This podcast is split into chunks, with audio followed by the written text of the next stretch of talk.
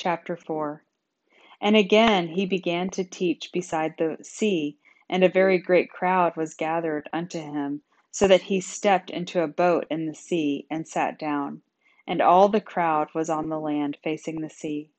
And he taught them many things in parables, and said to them in his teaching, Listen, behold, the sower went out to sow. And as he sowed, some seed fell beside the way, and the birds came and devoured it. And other seed fell on the rocky place, where it did not have much earth, and immediately it sprang up, because it had no depth of earth. And when the sun rose, it was scorched, and because it had no root, it withered. The other seed fell into the thorns, and the thorns came up and utterly choked it, and it yielded no fruit. And others fell into the good earth, and yielded fruit, coming up and growing, and one bore thirtyfold, and one sixtyfold, and one a hundredfold. And he said, He who has ears to hear, let him hear. And when he was alone, those around him with the twelve asked him about the parables. And he said to them, To you it has been given to know the mystery of the kingdom of God, but to those outside all things are in parables, in order that seeing they may see and not perceive, and hearing they may hear and not understand, lest they turn and it be forgiven them. And he said to them, Do you not know this parable? And how will you know all the parables? The sower sows the word. And these are the ones beside the way, where the word is sown. And when they hear, immediately Satan comes and takes away the word which has been sown into them. And likewise, these are the ones being sown on the rocky places, who, when they hear the word, immediately receive it with joy. Yet they have no root in themselves, but last only for a time.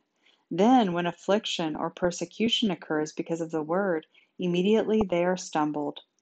And others are the ones being sown into the thorns. These are the ones who have heard the word, and the anxieties of the age, and the deceitfulness of riches, and the lust for other things enter and utterly choke the word, and it becomes unfruitful. And these are the ones sown on the good earth, those who hear the word and receive it, and bear fruit, one thirtyfold, and one sixtyfold, and one a hundredfold. And he said to them, Does the lamp come so that it may be placed under a bushel or under the bed? Does it not come that it may be placed on the lampstand? For nothing is hidden except that it may be manifested, nor has anything become concealed but that it may come into the open. If anyone has ears to hear, let him hear. And he said to them, Take heed what you hear. With what measure you measure, it shall be measured you and it shall be added to you. For he who has, it shall be given to him. And he who does not have, even what he has, shall be taken away from him. And he said, So is the kingdom of God, as if a man cast seed on the earth, and sleeps and rises night and day, and the seed sprouts and lengthens. How? He does not know. The earth bears fruit by itself, first a blade, then an ear then a full grain in the ear. But when the fruit is ripe, immediately he sends forth the sickle, because the harvest has come. And he said, How shall we liken the kingdom of God? Or in what parable shall we present it? It is like a mustard seed, which, when it is sown on the earth, is smaller than all the seeds on the earth. And when it is sown, it comes up and becomes greater than all the herbs, and produces great branches so that the birds of heaven can roost under its shade. And in many such parables he spoke the word to them, as they were able to hear. And without a parable he did not speak to them, but privately to his own disciples he explained all things. And he said to them on that day, When evening has fallen, let us go over to the other side. And leaving the crowd, they took him along, just as he was, in the boat. And other boats were with him. And there arose a great windstorm, and the waves beat into the boat, so that the boat was already beginning to fill up.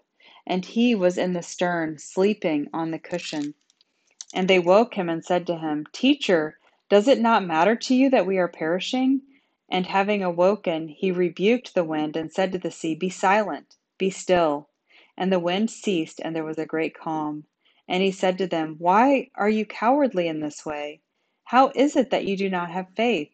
And they became greatly frightened, and said to one another, Who then is this, that even the wind and the sea obey him?